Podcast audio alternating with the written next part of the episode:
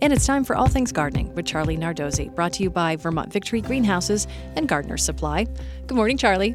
Good morning, Mary. Well, there's nothing quite like a time machine, especially the kind that you can step into from your, like, most comfortable chair or couch.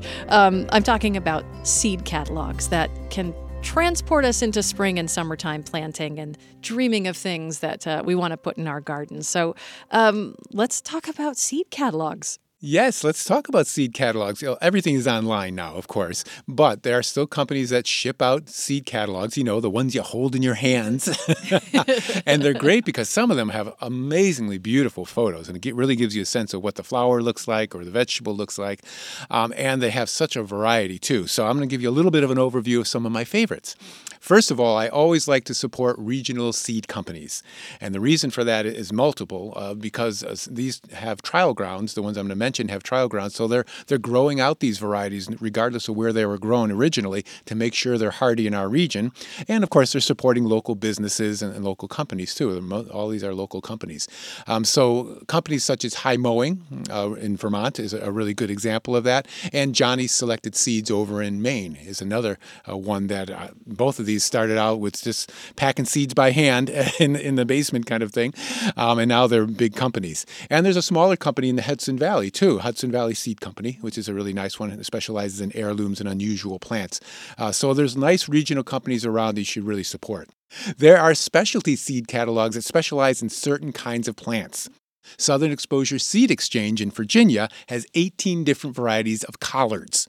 They have some great ones. They have yellow collards, variegated collards. Then they have this, this one, which I love the name, Big Daddy Greasy Green Collards.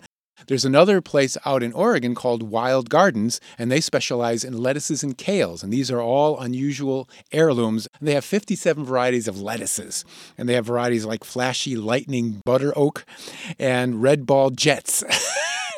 I love the names. They must have sit around making up these names.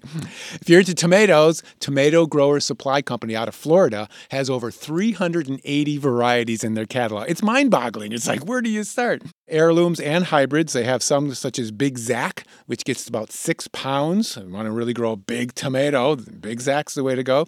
They have one called Pork Chop, which is a yellow one, eight to twelve ounces, and a nice heirloom. So if you really like tomatoes and you want to try a whole bunch of different ones, that would be a place to go. How about winter squash? Sandhill Preservation out in Iowa. They have over one hundred varieties of winter squash. Gill's Golden Pippin is an heirloom acorn. And hillbilly banana squash grows to eighty pounds. Is that for contests or for consumption? No, that's for eating. Yeah, you can feed everybody at Christmas time.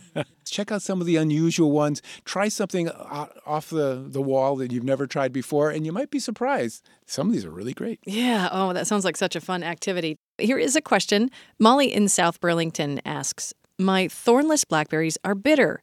The last couple batches were pretty sweet, but the many batches before that were not. And the first few were inedible, despite definitely being ready to be picked and nearly falling off the vine. Do you have any ideas? Not having the sweetness in there usually is a reflection of not getting enough light. So I would guess that maybe they're in a shadier spot, or it might have been a lot of cloudy weather early in the season and sunnier later in, in the summer. If you're fertilizing them, try not to fertilize too much. I just use compost and wood chips on our berries, raspberries and blackberries, and that's fine.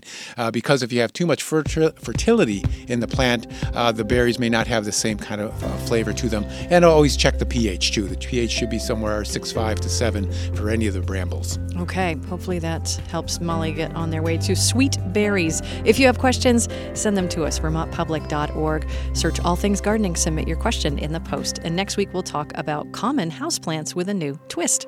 Thanks, Charlie. You're welcome, Mary. And I'll be seeing you in the garden.